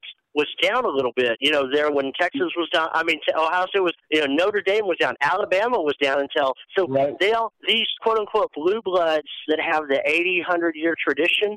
They go in cycles. So yes, the last ten years, you are correct. They've been very bad under the last four years of Mack Brown, the Charlie Strong era, and the Tom Herman era. Like I said, they've they've hired the hot new flavor, uh, the up and coming coach. When if you're a school like Texas, if you're Ohio State, if you're Oklahoma, Alabama, you should go and get that top notch guy to either keep your program where it is or to bring it back to where it should be. Just like in basketball, if you're Carolina, Duke, Kansas, Kentucky, same The thing. thing about basketball, they seem to be able to hang on to their guys for you know. I mean, Mike Krzyzewski's there, you know, that kind of stuff. Yeah. You don't say they move around a lot more in football for whatever reason. Go ahead, go and in, the, in, the, in defense of Ohio State in particular. Now they have now they have got coaches for the most part. Having after Jim Tressel, it was Urban Meyer, but for a while there, some of their coaches were almost homegrown coaches in a way. But before Jim Tressel, they really didn't back in the day. I mean, your John Cooper era, those days were Right. not some. Earl They were not some great. And U, USC's kind of the same way. I mean, you can put that argument with USC since when Texas and USC, the Pete Carroll era. Mm-hmm. That's kind of the same thing. I mean, you can say that yeah, they're not where they should be. A school like Texas or a UC can demand an they can command an, ur- the interest of an Urban Meyer because of they're those traditional blue bloods. Yep, Yep, yep. Ne- Nebraska's another school that is that is turned into. Well, they're they're they're like an old blue blood. You know, they haven't done. That's been twenty years Not since they did the anything. Tom Osborne era. They really You haven't done much. Bo Pelini kind of. You know, Michigan, Michigan is almost an old blue blood because of you They're know this working coach here. They're they're heading that way because they you know this year they're not good. They're a school that demands. They're a school that demands Hold on, that. hold on. What's that, Jamal? They can't beat Ohio State. That's their problem. They Well, can beat and the Ohio one that's State. moving They- towards blue blood, one that's moving towards it, Jamal, is Wisconsin. Wisconsin's been very good the last ten years. Uh, you know, they're they're they're in the. I put I put Wisconsin in the newer class, like with the Oregon's and that, because they Yeah, only yeah. have the last few years. But I, you look at your, I look at your elite schools, the last 80, 100 year tradition. Then you have your LSU's, your Florida States that, that have been in there the last 20, 30, 40 years. Miami, Clemson. Miami, Yeah, yeah. Notre, Miami, Notre, Notre. Dame is coming back, so you know. Yeah, no, but I mean, Well, Notre and then- Dame's a but long term. Wisconsin's the new Yeah. one that's making that. Yeah. Wisconsin is the disruptor of the blue bloods. I think They're the Right. disruptor of the. But yeah, Clemson but and Miami, Clemson now, Miami 10, 10 to 20 years ago. I mean, there's going to be, but Yeah. the top six that are always considered Notre Dame, Texas, Ohio State, USC, Alabama, and Oklahoma.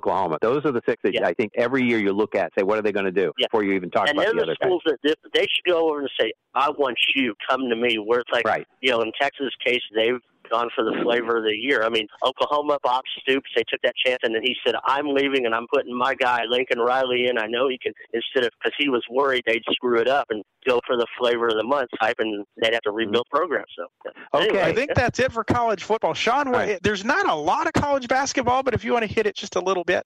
Well, mainly we got these tournaments going on, and I mean, there've been some good, some good games. Now, like I said, you got the Maui Classic in uh, Asheville, North Carolina. Now, what gets me about this tournament is, and I know why they do it when they're in Maui because they want the championship in prime time, but they're going to have their championship game at four in the afternoon. The, the and then the, the third place, they're doing third place and championship game in the afternoon, and then the fifth and seventh at night. I mean, in North Yeah. Carolina, I I get why they why ESPN's having them do that when they're in Maui because Maui the championship game would be like seven or eight o'clock Eastern, so that way they can have the those late games on later. But I mean, it's just that one, and you saw some really. I mean, Kentucky went down, Kansas went down, and they're playing tonight. Michigan State, dude, you got that State Farm Classic going on, and I mean, it's uh, and you got some good games coming up on Sunday: Gonzaga, Baylor, Villanova, Texas.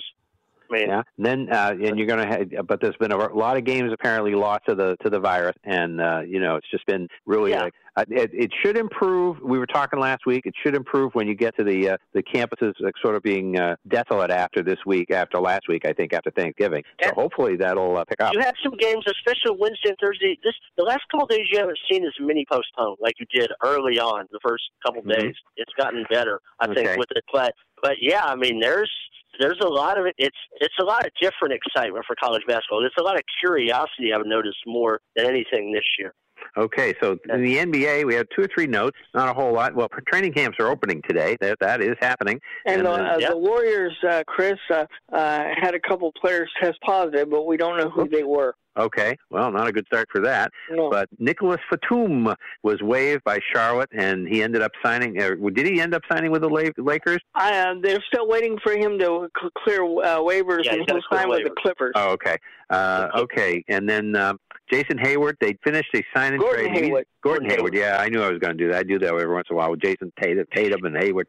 Anyway, they uh, they finished a sign and trade. Now we didn't even know last week that they had to do a sign and trade, but they did, and they ended up. The Celtics got a trade exemption, and a couple of second round draft choices. But what one of the writers said, Chris Forsberg for uh, NBC Boston, says that with their uh, tax considerations, the exec- exception which they got for 28 million is going to probably, uh, in all practicality, fall to about 22 million. But that they have to use it by yesterday's date, November 29th of 2021, That's because correct. of the you know uh, the way it works. And then uh, the other thing is that uh, the Warriors did get a uh, an injury exemption uh, for. Uh, of nine, uh, what is it, nine point Nine three point million three, nine point three million. because of Klay Thompson being Yeah. out, and the Lakers couldn't get one for uh, uh, Luol Deng, who's just sort of hanging around and not playing, and uh, they thought they could maybe get the injury uh, designation And they've been for trying for the last two or three years, and the NBA has always said no. So I can't figure that out. Right. So then for hockey, the only uh, note in the NHL, nothing new on the on the new season, or if there'll be a new season. Now, what- if, if just just a thought about this, and maybe they're waiting because okay, they're thinking that everybody will have had an opportunity. Uh, This is the uh, current prediction. Everybody will have had an opportunity for the uh, vaccine around June. Maybe what they're thinking is if they can wait till about March, they can start to get some fans in the seats in some of the arenas because uh, there'll be enough in certain states where the vaccine effort is, uh, you know, uh, there's smaller states, more urban states get the vaccine, or even bigger states that are urban get the vaccine around a little easier, and maybe that's that's where a lot of the hockey teams are. Maybe they can start to put fans in the seats because I think that the percentage of the importance of the fans in the arena to hockey is a lot higher than it is in the uh, NBA and uh, baseball and football because the TV money isn't as big. That's So, correct. Uh, now, Chris, you might be right, But whenever Gary Bettman has spoken about it, he always says he wants the season to start in January. But it's December first. Well, it ain't gonna, you know. I mean, unless it's very end of January, that's possible. But Yeah. it's not going to be uh, anywhere near the beginning of January like they were talking about. Yeah. The only other note we have is Johnny Boychuk retired after the after a 20, uh, 14 year career. He, uh, I guess, did he play last year at all? Yes, he did, but he got hurt, and Yeah. uh, and because of the injury he suffered, the, the doctors told him he couldn't Right. play anymore. So. And he, uh, yes, and he also uh, uh, played for the Bruins for about uh, for most of his career. I think the last four or five years played for the Islanders. I'm not sure how that That's worked out. correct. Yeah. And and uh, he was on the Bruins Stanley Cup winner in uh, 2011, and uh, a Right. good, solid defenseman. Not a, not a big star, but anyway. And then um, we need to talk briefly about the boxing exhibition the other night between Mike Tyson and Roy Jones Jr. We got we got the baseball coming up right after this. But Yeah, just go ahead. Uh, all, all I can say about it is people that watched it seemed to enjoy it, but uh, I, It was they they enjoyed the show. They knew what it was. Yeah. They, it sounds like they knew what it was, and I mean the undercard I guess was interesting. Jake Paul used to play in the NBA. He's actually training no to be Nate. Robinson. Nate Robinson Well, no, Jake, to play. Jake Paul also no Jake Jake Paul also played in it. He was a, he's a YouTube guy, but he also he was a minor NBA guy, but he Oh, fought I Nate didn't know that. Robinson. Okay. Yeah, he didn't. He wasn't a big star like that. But Nate Robinson was doing some trash talking, and Paul just laid him out. He Mhm. just because Paul is a lot taller than him, like forty. And the best was I heard the audio of Snoop Dogg on commentary, and of course we're talking about heavily medicated. Snoop, I think, was Yeah. feeling pretty good that day, and he's gonna go. He's dropping him like it hot, and he goes, "Whoa, Yeah. he may not get up. Whoa, I better take." It just shocked him, and they were just. I mean, Paul just because Paul wants to fight. He, he's actually training to be a boxer. He he's done some. He played a year or two in the NBA. I can't remember who he played for, but not the career that Nate Robinson. But Robinson was just, and Tyson Jones. The best. The best thing I heard was somebody said it was like two old uncles fighting at a barbecue. That's funny. After Yeah. about six beers each, yeah, okay. Yeah. Yeah, and then, that's uh, so what and it was a about it. draw. For those of you who were betting on it, nobody won, nobody lost. It was a draw. Yeah. So in baseball, we had two quick notes. Uh, Joe Ross re-signed for uh, the uh, you know, Washington Nationals, 1.5 million for another year, and the Mets signed uh, Trevor May, May. uh, what uh, for uh, two years? Two, I two years and fifteen million. And also Right coming, also coming across, Mike Minor returns to Kansas City. I didn't realize he played for them before, but two years, eighteen million was an option, was a club option for the third year. And So, uh, they also signed Michael A. Taylor from the Nationals to a one-year deal. And one, and one more baseball note: remember, tomorrow is the non-tender for your arbitration eligible guys. So there may be some big names that come into this free agent class that uh, we don't know about. The rumor, of course. Was that the Cubs might uh, might not tender Kris Bryant, but I don't believe that's going to happen. I believe they will do. Yeah. Okay. So I think we're ready for the poll question. And if you want to call in, download the Zoom app or dial 646 876 9923 and then 287 723 4600. Hit pound key twice. Come on in and star nine will raise your hand or all, all on the computer, you know, all that stuff, blah, blah, blah. All right. Now, the question let's just say you don't have an interest in, the, in a particular game or a team or whatever, but an announcer comes on and good, bad, whatever, you have to stop and listen to him. It can be a play-by-play guy, a color man. It can be a team. It can be whatever. And so we're going to go ahead and start. I mean, and you know, some of them it can be good. You know, like some of them that are great storytellers. uh, One in particular I'm thinking of. And then, but go ahead. Let's start with you, Chris. Okay. Well, of course, these are all timers too. This is you know present and past. Yeah, yeah. It's not just now. It can be back in the day. Yeah. So yeah, Whenever. so I'm going to talk about uh, go through baseball, football, basketball, and hockey. Um, Hold on, hold on, the just a second, Chris. Uh, j- the ratings just came in. Uh, Oh, good. Alabama one, Notre Dame two, Clemson three, and I did not see the fourth team. So we Ohio know that. State's four. Oh, okay, so we, those are your top four. Go ahead, Chris. Okay, so yeah, maybe we can get them all when uh, by the uh, end of this here, the section. Uh, so um, for baseball, I would say uh, even when the Red- and basically they were in contention except for 1976. Uh, Ned Martin and Jim Woods, they were wonderful. They were, had a great rapport. They were both funny. They just uh, enjoyable announcers, and uh, they they were just the best Red Sox duo that I have ever heard. There have been some good ones on TV and radio, uh, but I really enjoyed even in '76 when they weren't really contending. I listened to a lot of them. Uh, anytime Skip Caray was on, I liked Skip Caray. He was funny, and he and Bob Prince. I put him in the same category, and of course, he used to work with Jim Woods too. But those guys, you just have to listen to them because they would. You never know what they were going to say. They were going to say something cool all the time, something interesting. Uh, foot, football. I think the uh, you talk about three men in the booth, and I'm talking about radio now. Now TV, I think actually Dandy Don Howard and and Keith Jackson were the, were the best that first year of Monday Night Football. I think that worked out because Keith could, did did so well in play by play, and uh, you know he wanted to move and do the college, but still that was a great team. But you know as far as radio teams, the Redskins back when they had Sonny and Sam, you know Sonny Jurgensen and Sam Huff, and then uh, either with Larry Michael or with Frank Herzog before him, they were really good. They were fun to listen to. And now with the Cowboys, it's Babe and, and Brad Sham. I, Babe I just- Laufenberg. Babe Laufenberg. Babe Laufenberg. Laufenberg. yeah, Babe Herman. Boy, oh boy. No, uh, George Herman Ruth. Yeah, no, Babe Laufenberg and Rothenberg. And you know, they were they were so funny after that game on Thursday. And basically, uh, Brad says, you know, look, there's a lot we need to be thankful for. You know, if you've got your health, if you got your family, you know, but go and have a couple of spirits. It's okay. You know, it'll be all right. The world, the sun will rise tomorrow. He's very good. Basketball, the, the guys I would mention are uh, with the Celtics. We've had some lean years, we've had some good years, but uh, you know, Cedric Maxwell and Sean Grande, we love listening to them back and forth, and uh, you know, they're they're really good. And uh, Chick Hearn, anytime you could hit Chick Hearn, uh, they're right there. You know, wonderful. Uh, we had some stuff uh, come on the system that David USF sent us a few uh, uh, months ago, and it was really fun to hear. And Skip Caray could do a good basketball game too. He used to do the Hawks, and he did a Oh, yeah. really good job. Yeah, and radio in, and TV. And in hockey, I'd say uh, the two Dans, Danny Gallivan when he was with Montreal, I always like to use to listen to him, and Dan Kelly. They, they were and Doc Emrick. Anytime you can listen to Doc Emrick, and uh, so I'd say those are my uh, favorite. Oh, Perry. Perry, Perry You know, I, I would say in in football, uh, especially if you listen on radio, Kevin Harlan is a cannot miss. He's Yep. one of these guys. He can make he can make a story out of nothing. Especially remember the fun remember night. the remember the incident with the cat with the cat or whatever Oh, it was a couple cat. of years. Oh yeah, the cat uh, scoring a touchdown. He's going to the Yes. 50.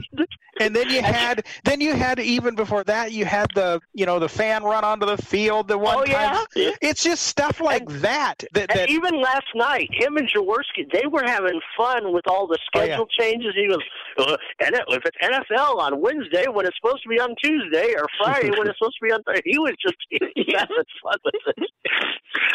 Oh. And you know he's one in in in, in football.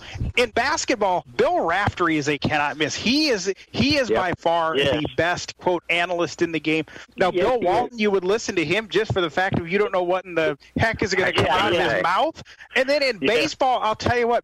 Even though I was a Cubs fan. I always enjoyed turning on Mike Shannon and Jack Buck when they would, Oh, yeah. especially during a rain delay. Those guys could tell stories like you wouldn't believe. hmm Yep. So, So you you must go. have enjoyed it when uh, uh, Bill Raftery was on with uh, John Thompson, but also Oh, uh, absolutely. Kevin Harlan. Oh, Kevin Harlan was absolutely. there too. Yeah. yeah, yeah. Yeah. and, he's, and he still and he does well too with with TV. I mean, it, you know, Oh yeah. Yeah.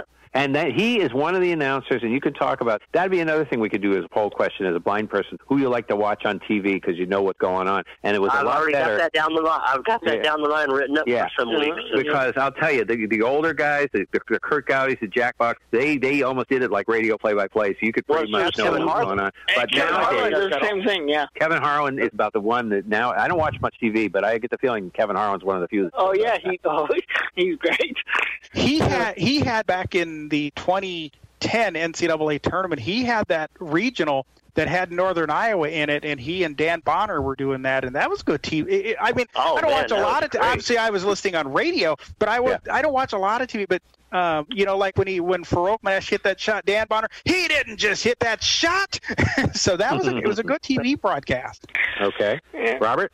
Um. Well. Oh, by the um, way, I forgot Vin Scully. How could I forget Vin Oh, I know. Scully? You you, forget? have to, all- you have to listen to Vin Scully I, I anytime you forgot to mention him too. Well, that's Yeah, I obvious. Uh, that, uh, that I was gonna. I was about ready to say you guys missed the most obvious person. I mean, Yep. uh, I am not a Dodger fan. Probably never will be. But my my dad, of course, was a big Dodger fan, a big Vin Scully, and uh, that uh, before the A's got you know got in Oakland. I mean, that's because he hated the Giants. So uh, we'd always have the radio on and whatever station. El- You know, luckily the Dodgers were always on a good station we could pick up. Yeah, KFI. That's what you and got. uh, Yep. and uh, yeah, Vin Scully was one. But uh, you know who's great at telling stories? Uh, Jon Miller. Oh, yeah. Again, I, Yeah. I'm not. I'm not a Giants fan, but Jon Miller can tell stories, and he he's great during rain delays, Yeah. doing various impressions of other I used to announcers. love Yeah, I used Yeah. to love when remember the show Costas Coast to Coast. Yeah. And Jon Miller was a regular guest on there, and they would get him and Roy Firestone on doing all these imitations. And Jon Miller did an Al Michaels and Vin Scully calling a game together. yeah, it's like, uh, you know, it's like, oh, this is great. Um, let's see. Um, and uh, Chris, I agree with you on Chick Hearn because Chick Hearn used to do the uh, the uh, boxing matches from the Forum. They used to be shown on TV like on Monday or Tuesday night whenever the Lakers weren't playing, and he would he would even manage to figure out a way to tell stories during boxing matches. I mean, I, you know, um, so uh, no, and God, I was never a Cubs or Braves fan, but whenever Skip or Harry was on TV, you had to listen to those guys because in both cases, you never know what kind of condition they'd be You forgot in. about your favorite announcer, Bill King. Well, yeah, Bill King was. Oh, I I used to love it when Bill would go to Texas. He used to hate going to Texas because it is so hot and humid, and the Rangers always had to play night games. And of course, Bill liked the nightlife. There you know, so when, when whenever whenever they could play during the day, he would enjoy going to a city at night. But he hated going to Dallas because all the games were always at night because it was always so hot. But no, Bill Bill was good. Bill and Lon Simmons were very good together Yep, telling Lon stories. Simmons, yeah, yeah. yeah. hmm So yep. Well, Bill. Okay, mine in no particular order. Baseball, probably I'll have to stick with Marty Brennaman. Oh, yeah. because I think he's There's an, there's another one we right forgot. there. Yep. And I'm going to have to throw in Jack Buck under baseball. Sure. Mm-hmm. I will throw in Joe Tait in basketball. Yeah. I don't know Oh, if yeah. you're Oh, yeah. familiar with the Cleveland Cavs, and Joe did a lot of stuff. A local one around here is a guy by the name of Jerry Baker, who was excellent with the Pacers and did a lot of stuff. So I, those three, da da da da da, with Joe Tait. Football, you got some football announcers? Um, I can't honestly, to God, put. But I'll bet Lane- though there's a lot of people, Bill, in your area that would say Don Fisher because he's got all those Yeah, Bob Don Knight Fisher stories. was my yeah yeah. Don Fisher with basketball and football. Don was yeah pretty good. I He can't does put well. this new guy yet. enjoy him. Maybe with a little bit of time, uh, you know, he he might be there. But but Bob Lamey, there's just I can't put him there yet. But he tried. He was Well, he was a great football announcer, and he, you know, he refereed the games, and he, you know, just like Johnny Most and Scott Zolak, and you know, Oh, nice. when you referee and announce, that's, that's not easy. yeah. Another one we forgot to mention with football, especially on the Monday night radio crew, Jack Buck and Hank Stram. Oh, right. Yes, You know? yes, yes, yes, yes. Yep, no doubt, because absolutely. Hank Stram was always calling the plays. Yep. Yeah, did a good job of it too. Yes, Mm-hmm. he did. And I think we all like our local announcers. You know. Oh, yeah. sure. Yeah, we like our local, but I, you know, that's what I thought. It's, it's not, and you know, you mentioned Jack and Hank Stram. That really popularized the turn the TV down and turn your radio up because a lot of people get so mad at Howard and Dandy Don. Oh yeah, and they would go to Jack and Hank. Yeah, you know. Well, that, well, they were there so long that a lot of strange people wandered through the booth while they were on Monday Night Football. But Yes, that, it wasn't yes. just uh, you know people that uh, people just didn't like or were there for one yeah, year. And, Fran you know. Tarkenton, Yeah. uh, And, Alex um, O.J. Simpson. O.J. Simpson, Yeah. Joe Yeah, Namath. Oh God, Den- James Dennis Bond. Miller. Dennis Miller, yeah, Yeah. that's right. So Well, that was later on. Yeah, but that was later on. But yeah, Yeah. you think before, uh, you know, various times when they, when Don left and they tried, and then Don came back, and then they brought Dierdorf and Al Michaels and everybody in for it. But Yep. I like Dan Dierdorf. He's a good color man. You know, Yes, I've heard him on Michigan and stuff. and he was good at hockey with Dan Oh. Kelly. He did hockey Yeah. with Kelly for a year. Okay. or two. And All right, John. All right. Well, for me, I think of Keith Jackson, but of course I think of college football mainly because that's where I know Keith Jackson from. But I always think, and of course, Dickie V, Dick Vitale, I throw him in there also because. You know, he was ESPN, and I even remember in the '90s when they were doing some ABC college football games, and you'd have Keith Jackson and Dick Vitale, and Vitale's going up. You know, Keith, it doesn't get like this in college football, and Keith just without missing a beat, Keith goes, "Oh, oh, oh yes, it does." and Keith just starts going, and you know he's just. And I think of, and on the other end, I mean Vin Scully. That's just obvious. And I mean you talk about Brad and Bay, but I like Brad and Dale Hansen. That was Brad Sham and Dale Hansen. That was a good team. Uh, I think of some guys like Frank Fallon, longtime voice of the Baylor Bears. I mean he he was there for many years, and he was the PA announcer for the Final Four. Yes. You know, you throw in a guy like Cawood Ledford with Kentucky. And, Oh, and of course, Sean, you had Vernon Lundquist as a Cowboy announcer. So Well, yeah, I moved here towards the end of his career. It was Brad and Vern, then it became Brad and Dale. It was Vern and Brad, then Brad and Dale. Vern's last year was right around the time I moved to Texas. Okay. Uh, last year or two. But, and I think of some other ones, like, of course, Vin Scully's obvious, Jack Buck and Mike Shannon, of course, and then Jack and Hank Stram. Uh, you know, I like a guy like a, you know, Chuck Cooperstein, who's really good, and Mark Followill, those guys. But and then you start getting into the ones that you just have to listen to, like you said. You never Harry and some, you know, like Chris, you and Bill, you know the older Harry, but the Harry that me and Perry grew up with yes. was the Harry singing with the Cubs, and I always think of that Cracker Jack story, and Steve Stone's just egging him on, getting him to tell the Cracker Jack story, and the Cracker Jacks people are standing behind him, and he's just, who eats Cracker Jacks anyway? You know, and he was always, Steve, will you put out that damn scar. yeah. I guess uh, you know. he's like- Speaking of announcers, the other night, I guess on Westwood one, we didn't get it in our market, but uh, Craig Way and Babe Laufenberg did a college game, I guess, the other night on Westwood one. Oh, cool. Yeah, they did. And then, of course, then you get into your other interesting announcers. I always go with Dave South from Texas A&M because he is definitely that. You knew he was the A&M announcer. He'd start giving first names. Oh, Corey, hands off to Leland. Oh, or they won, and then. You know, it's think, and then Gene Peterson, a longtime announcer with the with the Rocket. Oh, dream with the ball. Oh, he's handing it down to Kenny, and you're like, who? Oh, come on! It should have been offense. He start yelling at the ref Oh, right yeah. in the middle and go right back to the call. And see that Gene remind Peterson that reminds you of somebody, but uh, like Jack Cristil with Mississippi State. He was one of these guys. He could say whatever he wanted to. I mean, within reason, of course. You're not going to say anything stupid, but he Gene Jack Cristil would say things. He would say like, "There's Tom Eads, the official. You know about Tom Eads. He sees things that nobody else sees."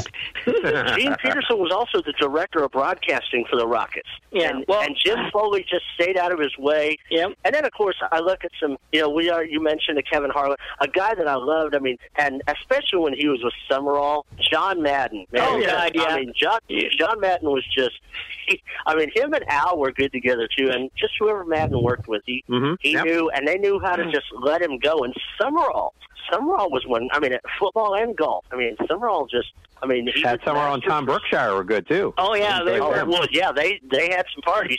Yeah, Oh, they did. Speaking But of people, they speaking had- of people who are good, though, we do have some callers. Let's get to Okay. them. All right. Uh, Jerry, Jerry, if you want to Okay. unmute, go ahead, Sean. While Jerry's unmute. All right. Uh, well, I think of, and even just because you never knew what he was going to say, Brent Musburger, like, whoa, what a beautiful woman. You know, you Yeah, got to listen to mhm. Brent. And and the man that inspired the question, Bill Walton, because today Bill was talking about the forests in North Carolina, and he was just, yeah. Yeah. Okay, go ahead, Jerry. Oh man, there are so many great broadcasters. It's hard for me to narrow it down. I'll give you some of my favorites. Uh, I really got into Chick Hearn back when. Okay, you know when they had the uh, the Dream Team. I think it was for the first time. Ninety-two. Yep. Uh, that's when we could get the red, white, and blue NBC. Oh feed yes. Without having to pay for it. Yep. Yep. And uh, I'll tell you what, Chick Hearn, he did a great job. It was just like listening to radio. I really enjoyed that. I had never. Jamal, heard if you Chick Hearn Jamal, if you want to start listened. unmuting while Jerry's going, go ahead. Yeah. And of course, I grew up with guys. I grew up with like Bill Campbell. Yep. Oh yeah, Uh, great. Doing the Eagles way back Yep. in the Andy Musser too did the Andy Eagles and the 76ers. Yep. And that that's one thing. Bill Campbell and Andy Musser have that in common. They did uh, like Bill King. They did football, baseball, and basketball for their cities all, all pretty Yep. much at the same time. Uh huh. Yep. How about that? I grew up with him, and uh, uh, of course, yeah, you're talking about Tom Brookshier. He was great. Mhm. Uh, getting to, and I like our own 76ers broadcaster in basketball too, and uh, Johnny Moth. I was into him. Oh yeah. Uh, hockey, nobody can top Mike Lange with his expressions. Oh yeah. He, he's he's he's good. Yeah, and uh, of course the great Dan Kelly back in Yep. the day. hmm And we're going to miss Doc Emrick. Um, yes, we are. because he, he was he was he was a great broadcaster. Mhm. But okay. uh, that's uh, some of my picks. okay. And- Cool, Jerry. Well, thanks, Jerry. Jamal, go ahead. Jamal? I got several, so bear with me. First Oh, of go all, the baseball front, you got uh, Harry when he was with Steve Stone on the Cubs side. Then you got then you also had even though I was critical of the guy, Hawk Harrelson and Steve Stone. They could tell some stories. I would mm-hmm. give them that. Also, the Don't forget about Farmer. Hawk, don't forget about Hawk and Wimpy. I just well, I mentioned Hawk, but Wimpy too. But Ed Farmer, great storyteller. Yes. Also, also Marty Brennaman, Joe Nuxhall, especially during rainouts. I've heard them. And back when back in the day when Bob Uecker and Pat Hughes worked for the Brewers when I was a kid before uh, uh, Pat Hughes moved to the Cubs, they were great together as well. On the college on the college football side, Larry Munson, the late Georgia Bulldogs Oh used to pick him man, up- yeah, I forget. I used to pick him up and that that guy that guy was was descriptive. He was, he told stories. He was uh, also very good. Even and the Illinois broadcasters in the 80s and 90s, Jim Turpin and Loren Tate told some stories. They were interesting to listen to. And on the football side, let's see. Well, first of all, I would I agree with Howard David. Yes, he was very and good. Kevin, I didn't Kevin Harlan, uh, yeah. and on the and also on the NFL. As for local broadcasters, I mean Bob Lamey. Now he didn't announce for the Bears, but I heard plenty of his work because we could get stations in this region for the Indianapolis Colts. So Bob Lamey was noteworthy, and also on the NBA on the NBA side, Jim Durham and Johnny Red Kerr. That's number correct. one. Yes. And also, Neil Funk wasn't bad with Johnny Kerr. Uh-huh. And Joe Tait. Yep. Joe Tait. Delane, Delane, put him up in that. Yeah, and I'm, And I'm going to mention also- Mark Boyle. I think Mark Boyle for the Pacers does a good job. I enjoy him too. Yeah, he's up there. So, I mean, and also hockey, right quick.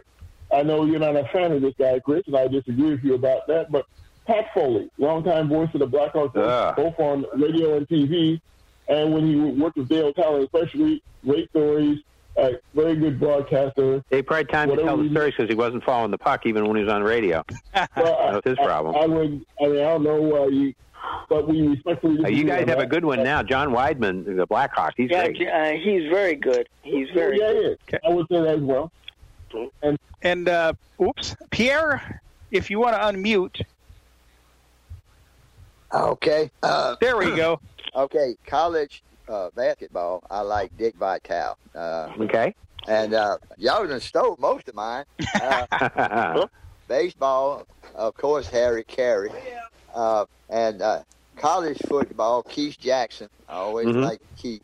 And Yep. then, uh, and then in baseball, I like Howie Rose and Wayne Randazzo because during the slow times they can really tell some great stories. Oh yeah, yeah. Howie Rose is really good. And Howie Rose with anybody. He was good with Josh Lewin too. Yes. Uh, Howie Rose is excellent. I should have thrown And, him and in there. I think I think Pierre too. A a lot of our guys around the SEC are good.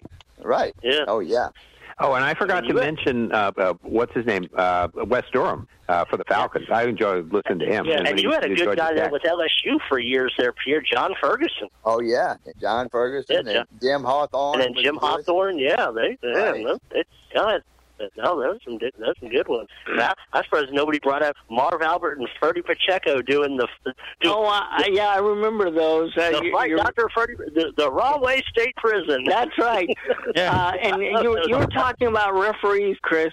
Bill King actually got a technical called on the Warriors during one of the games in the 1960s, uh, like 68 or 69. He, uh, he actually got a got a technical called on the team for all his complaining to the referees. I am surprised Johnny was- Most never had that happen. I can't believe Who it. was it that was ejected? Announcer that was ejected. I don't from a game? believe they were ejected, Sean, but if I remember right, a few years ago, and I don't remember the situation, there were at least officials that were not happy with uh, Wal- John Walters and Eric Heft at a basketball game at one time, and I don't think they were they weren't ejected, but.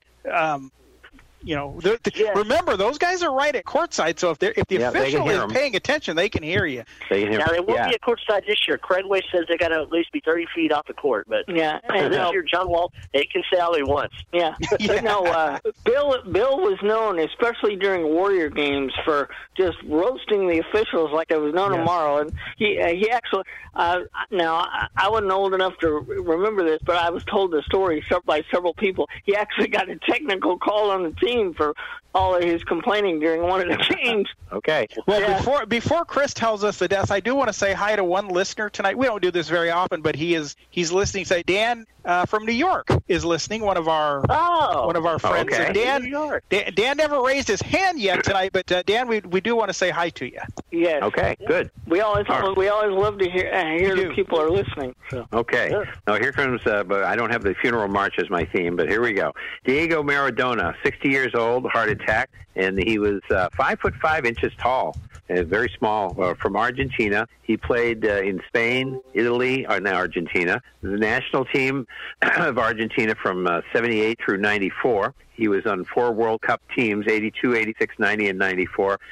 and they were the champions in 86, and he uh, led them to that. Yeah, he kicked a famous goal to beat England in '86. Yeah, they call that goal the uh, uh, the uh, the hand of God goal, I believe it is. Okay. Yeah. Yeah. Uh, he coached the national team in '94 and '95, and then again in '08 until now. Uh, on the Argentina team uh, from uh, they were got the the best they did was in the quarterfinals uh, in uh, 2010 in the World Cup when he was coaching. He was known as the Golden Kid. He was the uh, national. Um, uh, on the national team, he he scored uh, 34 goals and eight assists in uh, uh, 91 games, and in other the rest of his career, 588 games, 312 goals. So that's pretty good. And uh, coaching. He's uh, he's on the same plane, Chris, as a Pele would be. He's above Pele, from what I understand. I've Yeah. heard he's uh like as far as stardom internationally. Yeah, he's he's on that. Like I said, he's on that level with a Jordan, Tiger Woods, Dale Earnhardt, uh, Mhm. Muhammad Ali, in that Yeah. range for international soccer. Okay, and then his coaching record with his national team was 67, 42, and 31. Look at how many ties you get having soccer, boy. Yes. Cocaine, uh, he was addicted from uh, to that from 2000, from 1980 through 2004, and he was he was uh, obese as much as 280 pounds at one time. He had gastric bypass surgery, uh, hematoma in November of 2020, and on the 25th of November he died of the heart attack. So Yeah. uh, quite a quite a player. Uh, Markus Paul, 54 years old, went to Syracuse from 84 through 88. Had 19 interceptions when he was uh, with the Orange. Now it's a record for Syracuse. And then he was a round four draft choice for the Chicago Bears.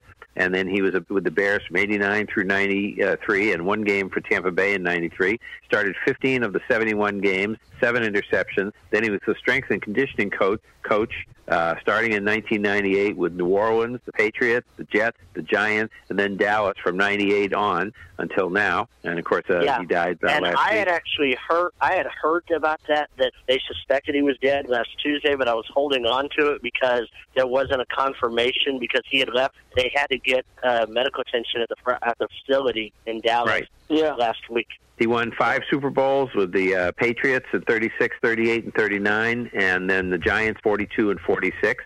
So that was, uh, you know, he was uh, well liked. Yeah. And then we move on to Jim Hanifan, 87 years old, St. Louis Cardinal coach, the football Cardinal, uh, from 80 through 85. He had a record, and boy, he must have been a nice guy because he stayed there six years, even though he had a 39, 49, and one record. Uh, he was an offensive line coach and assistant. He was first an assistant coach at Utah from 66 through 69, Cal 70 through 71, San Diego State 72, offensive line coach for the Cardinals in uh, uh, 73 through 78. Then, uh, then he had his head coaching uh, thing. Oh no! Then he was offensive line in San Diego '79. I think that was Don Coryell with him. Then he went back to the Cardinals uh, as the head coach. who We talked about Atlanta offensive line coach from '88 to 80, 87 through '89, and the interim for four games after Marion Campbell was fired. He went 0 4 with the Falcons. Then offensive line coach for uh, the Redskins from '90 through '96, and then the St. Louis Rams from '97 through 02, and then uh, he was the color man from 04 to 08 with the St. Louis Rams. Then we have uh, Kevin Burnham, 63, and he was silver medalist in the 470 class of sailing. Uh, he was in, in 92 in Barcelona and the gold in 04 in Athens. And he was a, a, a he's a two man boat that he was on. He was the oldest gold winner at 46, and then uh, uh, gold in 86 at the Goodwill Games in Moscow. And he was an 11 time uh, U.S. champion and in various classes of sailing. And uh, pulmonary disease is what he died of. Then we have uh, Paul Covington. I uh, miss his age. Jacksonville State uh, basketball coach and Jackson AD. State. Jackson State, yes, that's right. Assistant uh, coach there, 64 to 67. Head for Jackson uh, Jackson State from 67 through 86. His record there was 338 and 195 four SWAC titles in uh, 70, 74, 75, and 82. And then, um, let's see, he was the assistant AD at Jackson State 86 through 95, the AD 95 through 99, Hall of Fame for uh, Jackson State in 88, the SWAC Hall of Fame in 03, and Mississippi Mississippi Sports Hall of Fame in 08. And he died of pneumonia after. Uh, after uh, and and the thing is, he died within just a few weeks of William Gordon, their winningest Jackson State football coach. Just died a few weeks ago. I'm sure we talked about him at the time. And I think we have one more, and that would be uh, Bob Miller. 94 years old, Philadelphia picture, uh, Phillies pitcher from 9-16-49 until 8-10 of 58. He started 68 of 261 games, so primarily a reliever. 42 and 42 was his record, 263 strikeouts and a 3.96 ERA. He was on the 1950 Whiz Kids. The only survivor now is Curt Simmons, who was on that team, and also the 64 Cardinal, by the way. Uh, he was, uh, let's see, and of course the Phillies lost to the Yankees four games to none. Then he was uh, assistant coach at the University of Detroit, 63, 65, and then the head of Detroit uh, baseball, 65 through 2000. And his uh, record with them was 896 and 780. Uh, 15 saves for the Phillies, by the way, and just five players to stay with the Phillies for 10 or more years and only play with the Phillies for their entire career. And uh, they are he, uh, Bob Miller here, Mike Schmidt, uh, Ryan Howard, Larry Christenson, and um, uh, Terry Harmon, who's uh, was you know a good infielder, but boy, you don't think of him uh, in that class of people. And uh, let's see, and uh, Bob Miller, the hockey player, died in uh, died two months ago, and uh, so there was probably some confusion in their lives about that. But uh, anyway, there you go. That's my list. We honored. We said hi to uh, Dan tonight. Now we're going to honor our our friend John. Sean, why don't you wrap it up? It's dinner time. All right. well, I won't say what he, he would normally say because That's right correct. here, but no. That's the that is the that's the clean version of it. That's yeah, that's the clean version. But anyway, uh, all right. Well, of course, you can tell your friends, your neighbors, your enemies, whoever. Uh, they can download the po- these podcasts if they want to hear it again. If there's any part they missed, uh, go to legendoldies.com. Uh, tell your smart device to play Sports Lounge Live from Apple Podcasts or type Sports Lounge Live in your podcatcher, all three words. You know, or like I said, you can listen 773-572-3006. Option number nine is for Sports Lounge Live. Option eight is All Things Radio. They'll be coming back Thursday. Coffee Club, option seven, and other great things. Our Coffee Club will be around in the morning, so check get up early and check them out. So I guess we will see you next week with an, and I think you might know what the poll question is going to be. Chris gave you a sneak preview, but anyway, I'm kind of an idea. So uh, we will talk to you next week. Oh, do we have those uh, the, the rankings? We do not. No. No. Okay then. No. There you go, Bill.